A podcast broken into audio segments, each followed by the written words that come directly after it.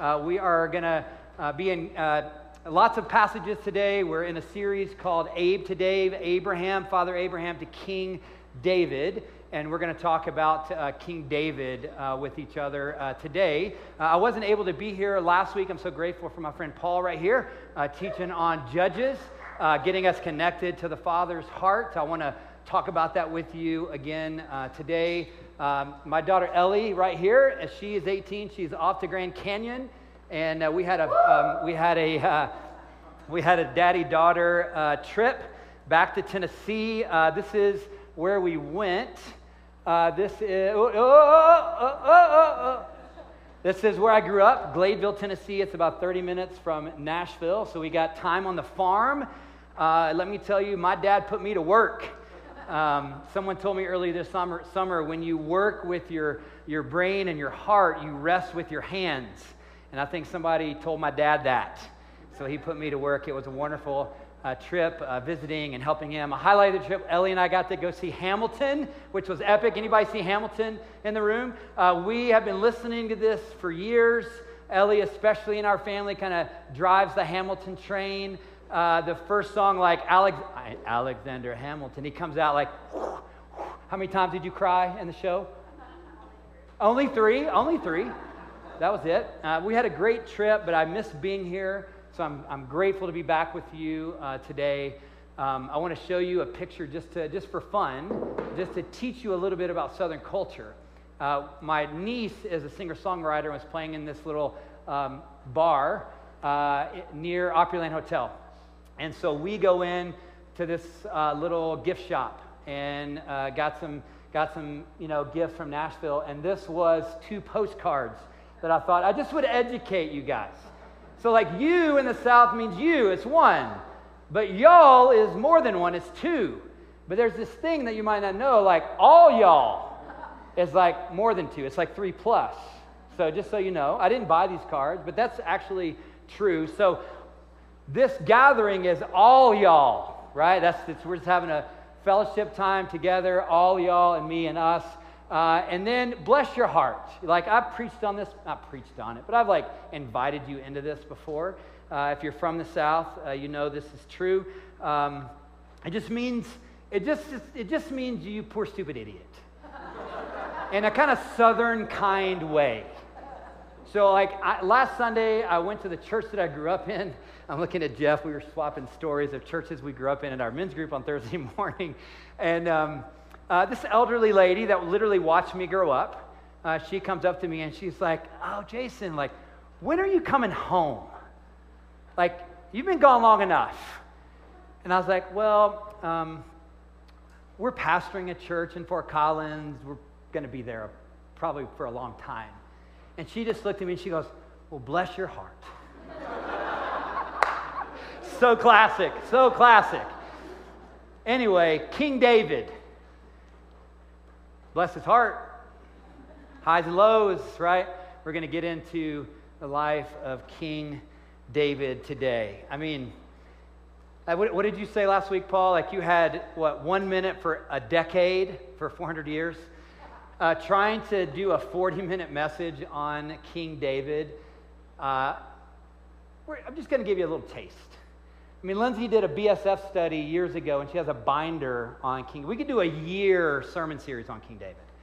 Uh, I'm going to just give you um, some landing points that I hope will be helpful for you in your journey. But we think about like King David, so many well-known stories.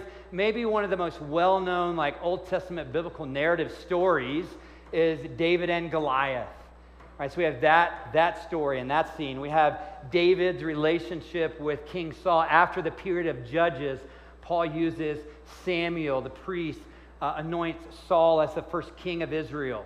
And then David gets anointed as king after Saul. And that whole dynamic and what happens with King David coming after King Saul, that's a big part of the narrative story. Um, Saul's first daughter, Michal, and that story when uh, the Ark of the Covenant, which carried the very presence of God into Jerusalem, and David is like dancing with his might before the Lord. You know that story? And Michal, his wife, is like uh, in like up above it. She's looking through a window, and it says that she despised David in her heart. Why? Because he was basically acting a fool. like he was dancing without all of his like kingly regalia and he just was just up and down the aisles, you know, and he said this famous statement, "Oh, basically you haven't seen anything yet." Like I will be even more undignified than that because the joy that I feel is so palpable for me in bringing the presence of God back to Zion. Uh, with that story, uh, oh gosh, uh, David and the story of Bathsheba and her, and her husband Uriah. We'll talk about that a little bit today. David and his relationship with, um, with Jonathan and his relationship with Nathan. David and his relationship with his son, specifically Solomon. Just no way to cover this in one message. Um, and my hope today and my prayer this week has been that what God has put on my heart to share with you, kind of four main things, that there would just be a curiosity and a hunger and a desire stirred in you to take the, the limited time we have this morning and go and read and study and, and experience uh, and encounter God and His Word uh, on your own. Um, one of the things that I have loved about this series, God's salvation history to His people Israel. Right, we, we have been talking about this week after week, um, the foundation for understanding and learning and appreciating and being thankful for the liberating truths of the new covenant that Jesus came to give us and inaugurated um, for us by his blood. The foundation for that is the Old Testament and these stories that we have been talking about week after week. And something that we have been noticing every week, no matter who was up here speaking, is this God is always faithful to his promises. Like, even when Israel proves faithless, God always proves faithful to his promises. The Father's heart, last week, Paul sharing with us, is to meet us in that place and deliver us and redeem us and restore us and reconcile us and, and, and give us mercy and, and hope and forgiveness in our lives. Um, here's a verse from Joshua, just uh, his perspective on the faithfulness of God. Uh, not one of the Lord's good promises to the house of Israel failed, every one was fulfilled. When you think about uh, the promises of God or the faithfulness, the faithfulness of God to its promises, uh, the, uh, a biblical word that I want you to connect to promises is the word covenant. And throughout the series, we have been uh, looking uh, at um, lots of different stories, uh, but three specific covenants have come out in our, in our series this summer, and I want to talk with you about those three, those three covenants. But before we get there, here's Deuteronomy 7 9, and speaking about covenant and the word promise and connecting it to covenant. Um, know, therefore, Moses says, that the Lord your God is God. He is a faithful God, the faithful God keeping his covenant of love, his promise of love, his covenant of love to a thousand generations of those who love him and keep his commandments. And the three covenants that we have seen in the series that I just want to briefly talk with you about because we're getting into King David today and the Davidic covenant. Um, first, the Abrahamic covenant. And if, if you think of the Abrahamic covenant, the word that I want you to connect to Abraham is family um, that God chose a family to bless the nations. So the Abrahamic covenant really is about family, chosen family. Genesis 15, 6. Abraham believed God, and God credited that to him as righteousness. Uh, we will talk about this next week as we wrap the series next week. Chosen family, chosen nation, chosen people that we have been grafted in. And Paul in the book of Galatians will take us all the way back to Abraham this promise to bless a family. Um, Genesis 17 17, the call of Abraham that he would be a father of many nations and that he believed God. And so we are invited to believe God, and it also is credited to us as righteousness as well. So the Abrahamic covenant is a family covenant, Mosaic covenant. When you think of Moses, the Mosaic covenant, the word there is legal or law. God gave his perfect legal law, specifically and solely to Israel, the transition between a chosen family, Abraham, to a chosen nation, Israel. Um, here's Exodus 24 7. Uh, then Moses took the book of the covenant and he read it to the people. And they responded. Hear how they responded to this. We will do everything that the Lord has said. We will obey. That didn't go over real, real well. They weren't able to keep the perfect law, which is the, perf- which is the purpose of the perfect law. Paul says this in Galatians 2 that the purpose of the perfect law of God, the holy, righteous standard of God, the reason that God put the covenant of law in charge was to lead us to Christ. So, so that we would recognize our inability to keep God's perfect standard and we would call on a Savior. And by the way, his name is Jesus the Christ, our Messiah. The Davidic covenant is the promise of that Messiah. So, Abraham, Moses, covenant of law, the Davidic covenant is the promise of that Messiah. So, when you think Davidic covenant, the word to connect there is Messiah. The, co- the coming Messiah would be a direct bloodline descendant of David and would someday sit on the throne of God, ruling forever and ever. That's in 2 Samuel 7 uh, chapter or verse 16 says, your, your house to David and your kingdom will endure forever. So the Davidic covenant is a promise of a coming Messiah. Uh, Jesus in the New Testament was called the son of David, the fulfillment of the Davidic covenant 17 times. The son of David. In fact, in, in Matthew chapter 1, that's where it begins. That's where Matthew chapter 1 begins. So we have these three covenants, and, and we're talking about the Davidic covenant today in the life of King David. And I, again, I said I made that transition. Bless his heart. Uh, we see an anointed, an anointed leader, for sure. Gifted, courageous, warrior, and yet a very flawed human being that by the sovereignty and the grace and the mercy of God, that God used him for incredible purposes. Um, we see great faith and great victory, and we see great failure.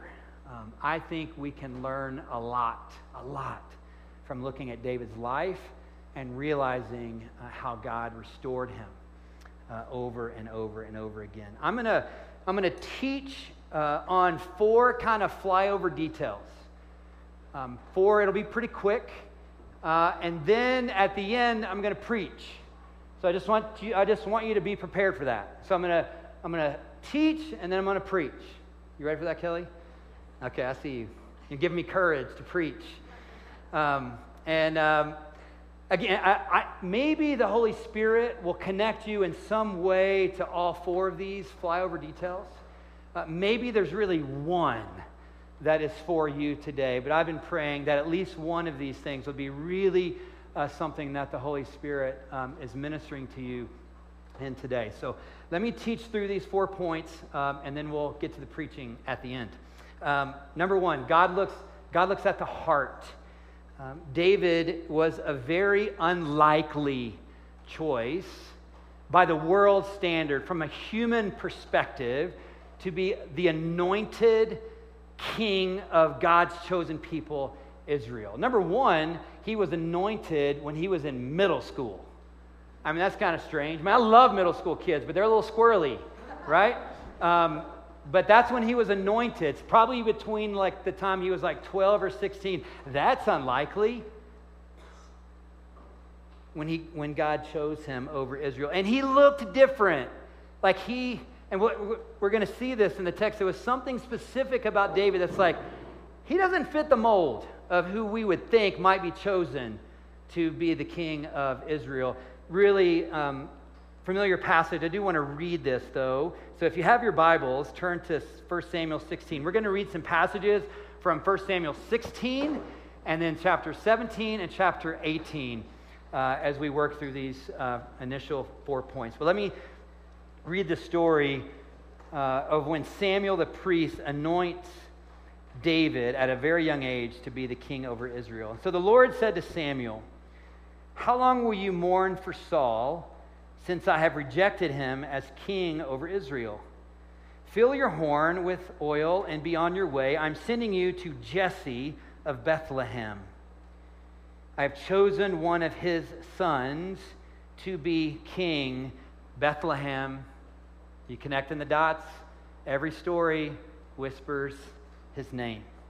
But Samuel said, How can I go? Saul will hear about it and kill me.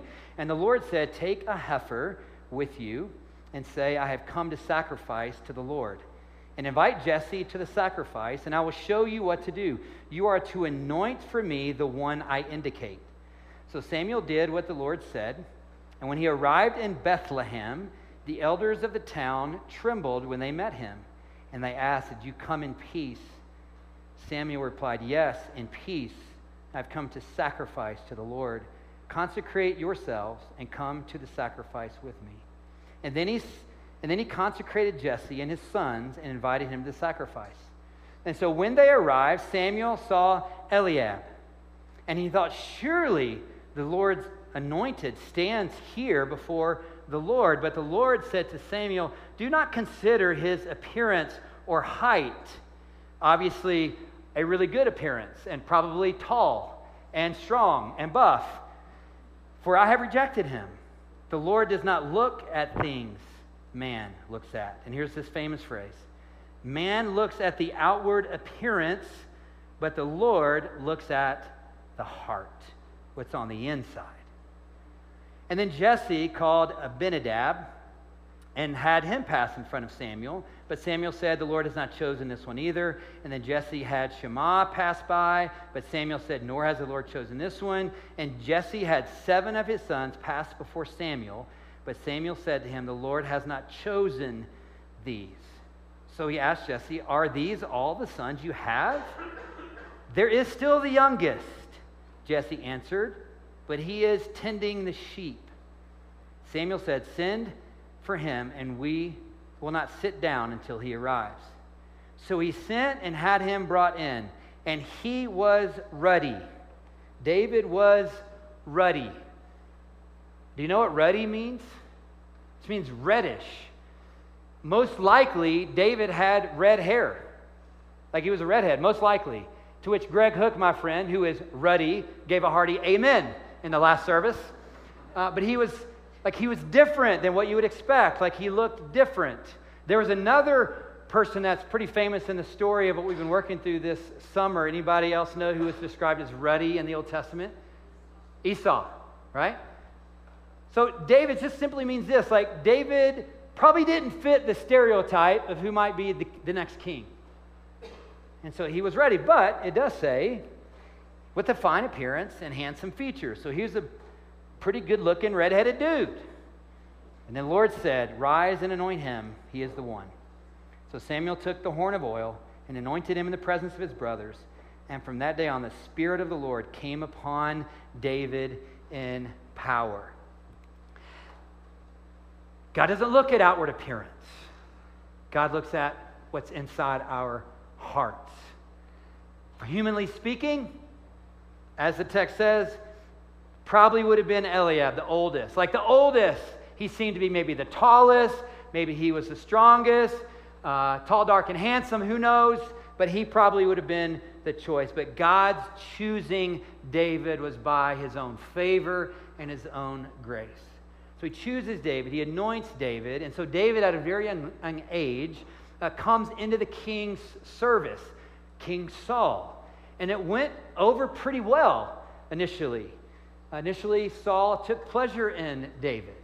Uh, but as David's, like, as he grew and as he fought battles and he raised up his warriors, uh, his fame and his stature grew, and then Saul became really jealous and became murderous to David. And we'll talk about that in just a minute.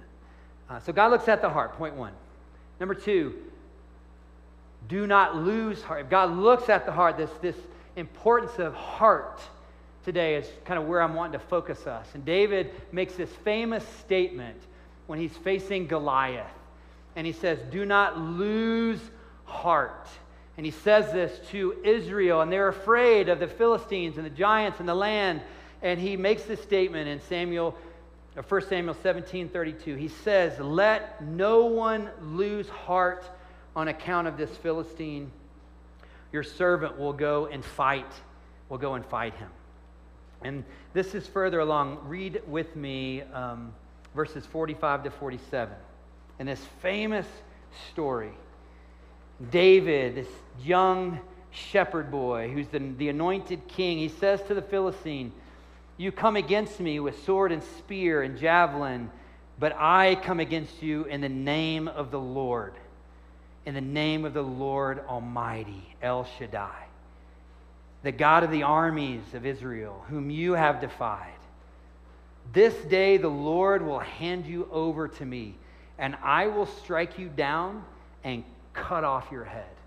To which I go, he wasn't messing around. And he's a little guy, right? You wouldn't choose him, but God chose him. But there was something, there was something on the inside of him that took courage to the degree that he looks at Goliath and he says, I'm going to cut your head off right here, right now. And I go, I'm on a hike when I'm younger. Jackson was little.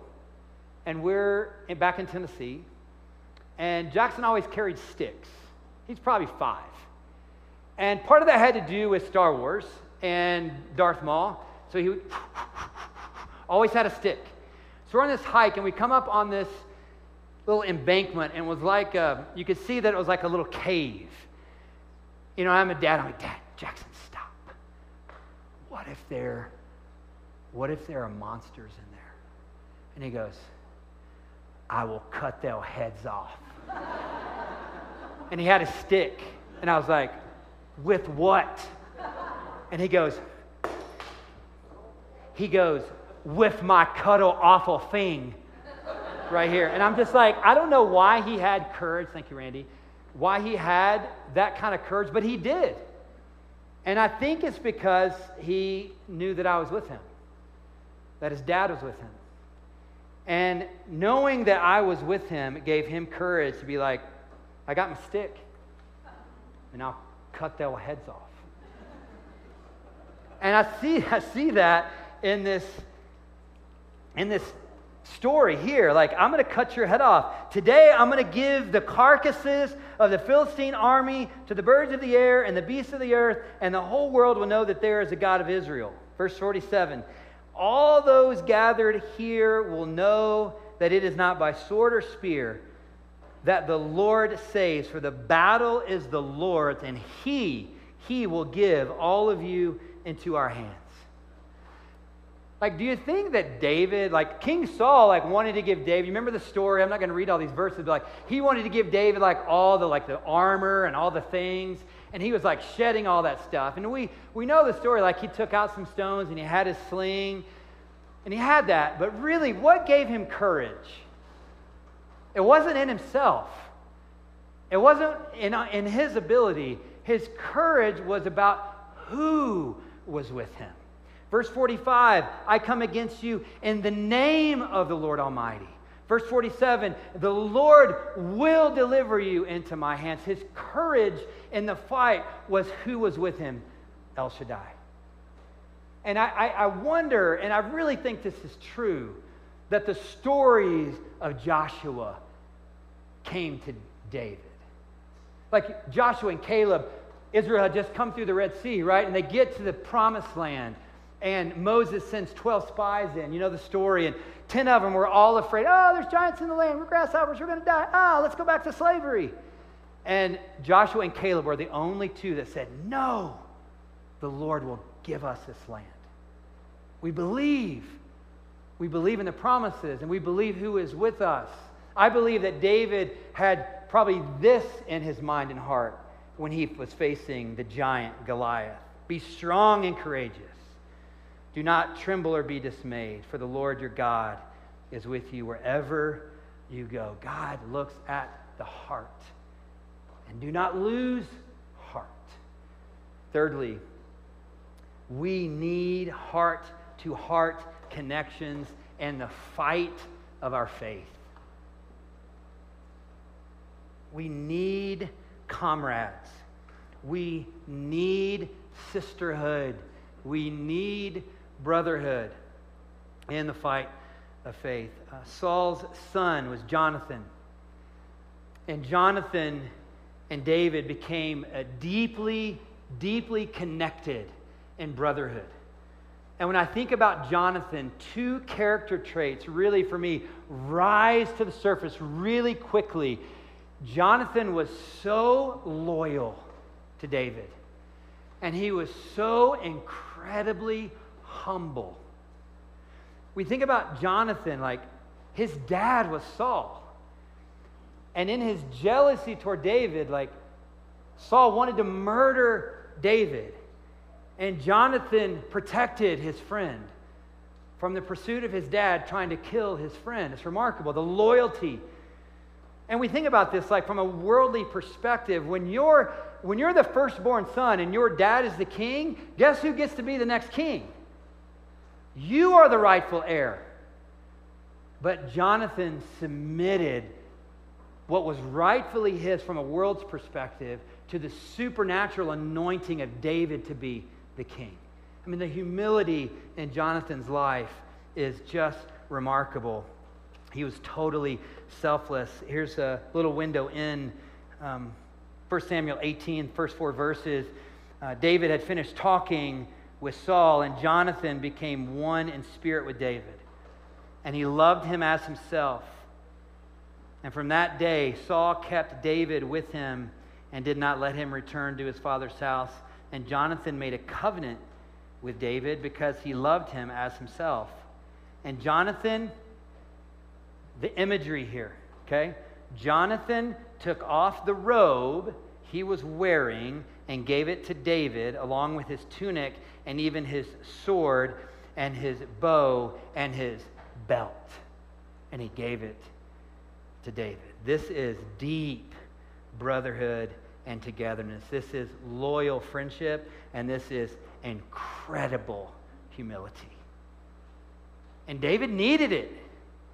Like he's saying, don't lose heart, but I don't know that I don't know that David literally survives Saul without his friend Jonathan in his life.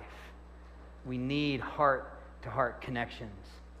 Fourthly, David was a man after God's own heart. 1 Samuel 13, 14, this is how uh, Samuel is describing David, a man after God's own heart, which is very beautiful and very wonderful to think about. But we think about the life of David, certainly anointed, but also broken, very much in process. Great victory and great failure. The highs of highs in David's life received his anointing, the story of David and Goliath, um, patiently waiting for God's sovereign plan to unfold. Um, he raises up an army to fight battles. David was a warrior, a courageous warrior for Israel. He raises up a mighty army. His famous might, the mighty men of David, 37 mighty men. And he's waiting before the Lord to get instructions before he goes into battle. He also showed loyalty to his friend Jonathan in his life. It went both ways. Um, during David's reign, after Saul and Jonathan had both died, uh, David sought out anyone who remained in Jonathan's family that he could show kindness to for Jonathan's sake. Um, the highs of lives, but also the lows of lows. Like David, he struggled and he made huge mistakes. Like 2 Samuel chapter 11, like a man after God's own heart. He sees Bathsheba bathing in Jerusalem, not his wife, not his wife. Pursues her. And by the way, like, when you're the king, you don't get to refuse the king. This is on David. This is all on David. Like Bathsheba, you don't refuse the king. Adultery, pregnant, her husband, Uriah, did you know this? Uriah is one of the 37. David had 37 mighty men. Uriah is in his inner circle. I'm going to bring Uriah back. He'll be with his wife. He'll think it's his child. But Uriah has so much integrity and honor, he will not leave his men on the battlefield. And so David puts him on the front line, assuring his death. David, you guys, David was an adulterer and a murderer. But he's a man after God's own heart. How do we how do we reckon with this? How do we wrestle with this? Where's redemption for these kind of stories? And it is only it is only in the Father's heart. It is only in the Father's heart to give mercy on mercy, to bring grace on grace, to bring restoration and healing again and again and again and again. Um, David, I don't know if you know this, David wrote half of the Psalms. 73 for sure, maybe more. There's 150 total.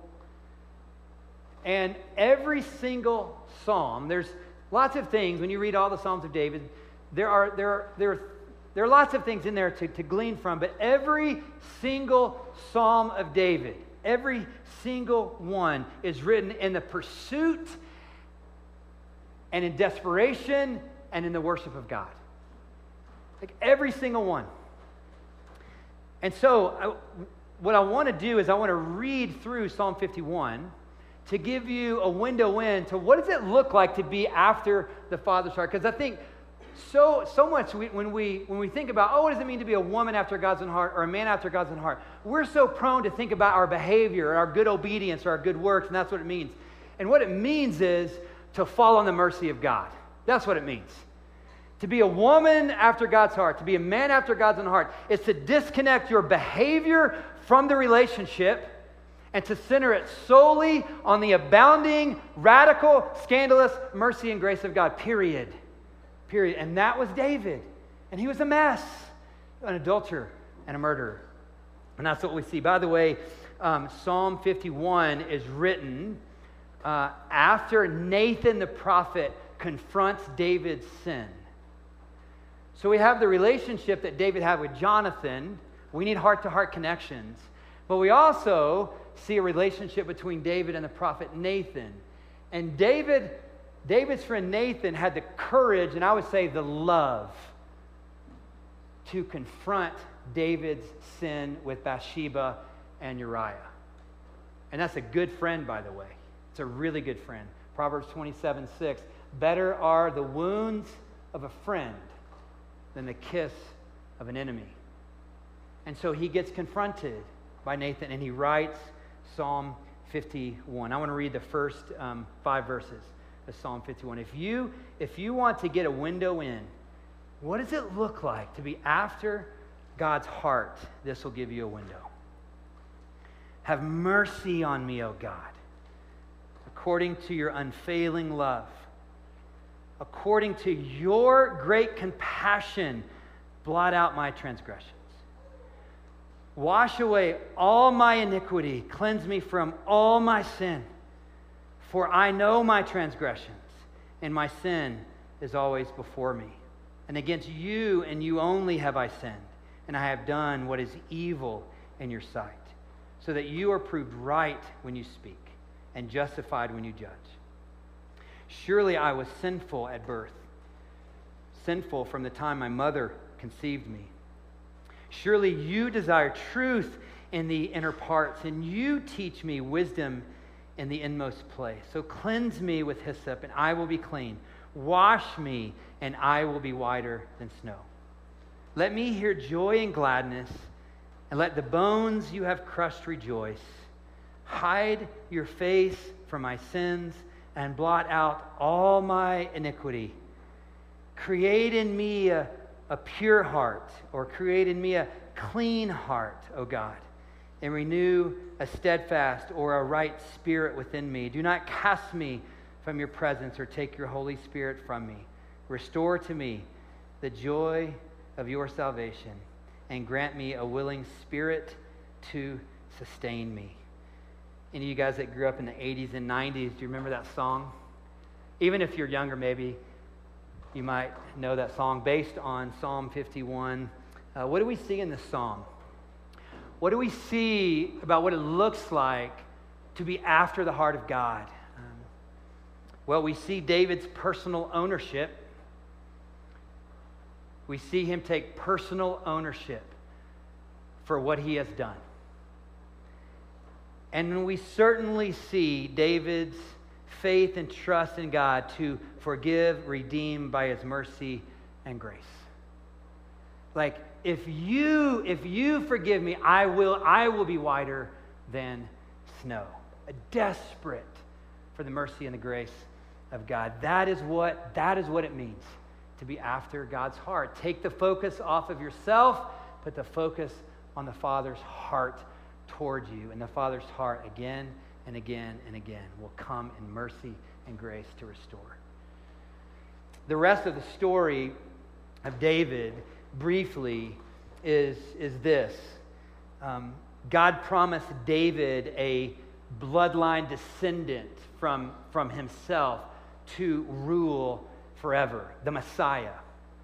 Uh, again, that's 2 Samuel 7. And King Solomon was David's uh, son that was the anointed next king.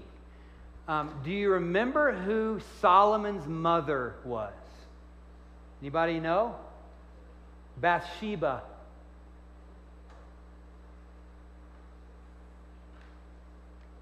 Bathsheba was Solomon's mother.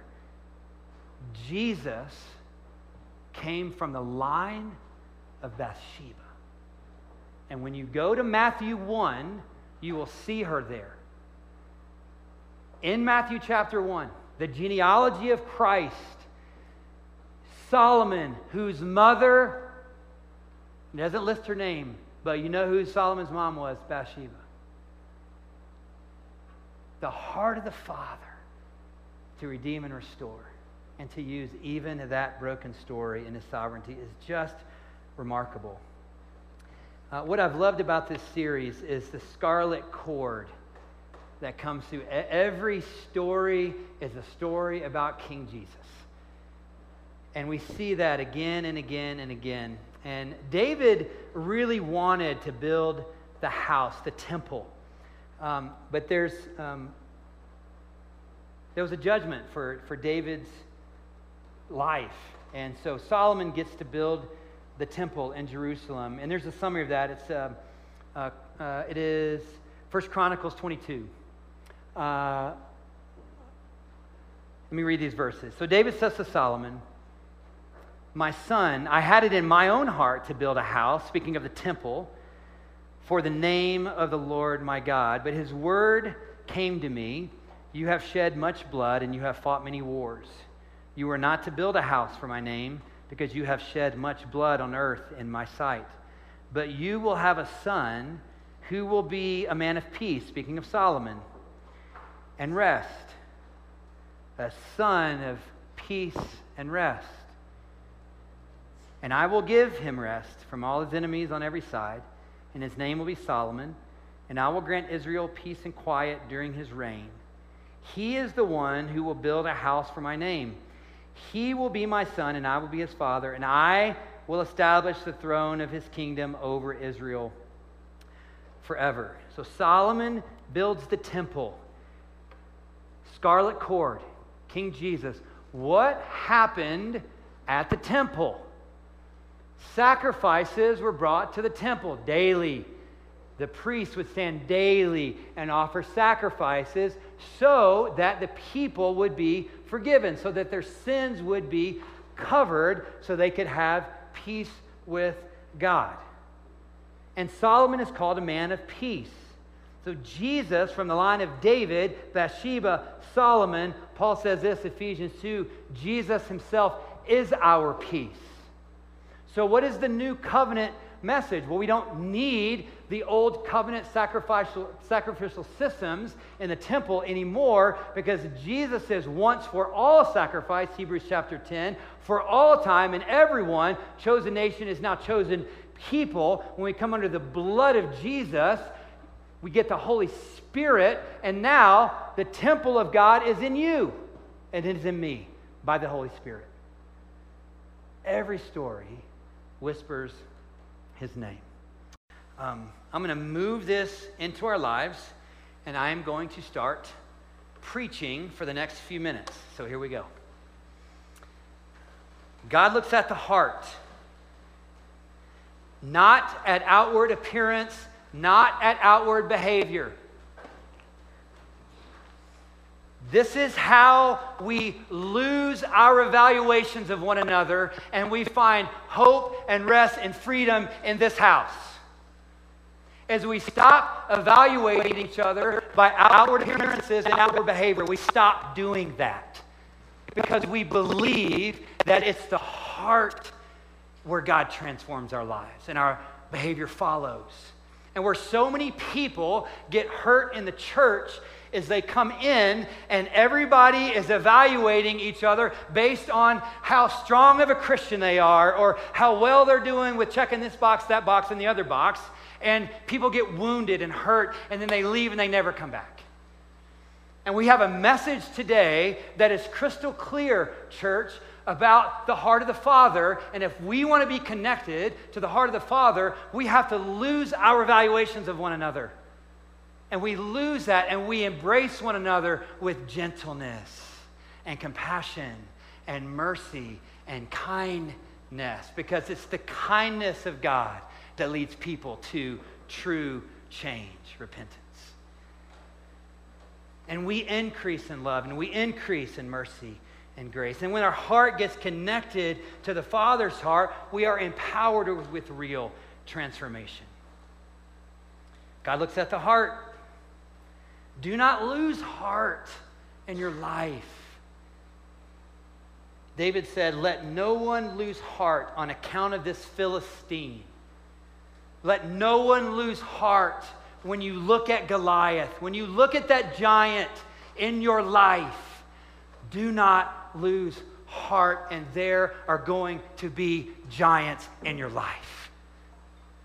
And when we look at them and we see the circumstance, do not lose heart. And I hope and pray and proclaim to you, I pray that you would have courage like David to go, I will go and fight that giant. You are going to need to fight battles. We fight battles in our lives. Faith in God doesn't remove us from the fight. Faith in God empowers us in the fight.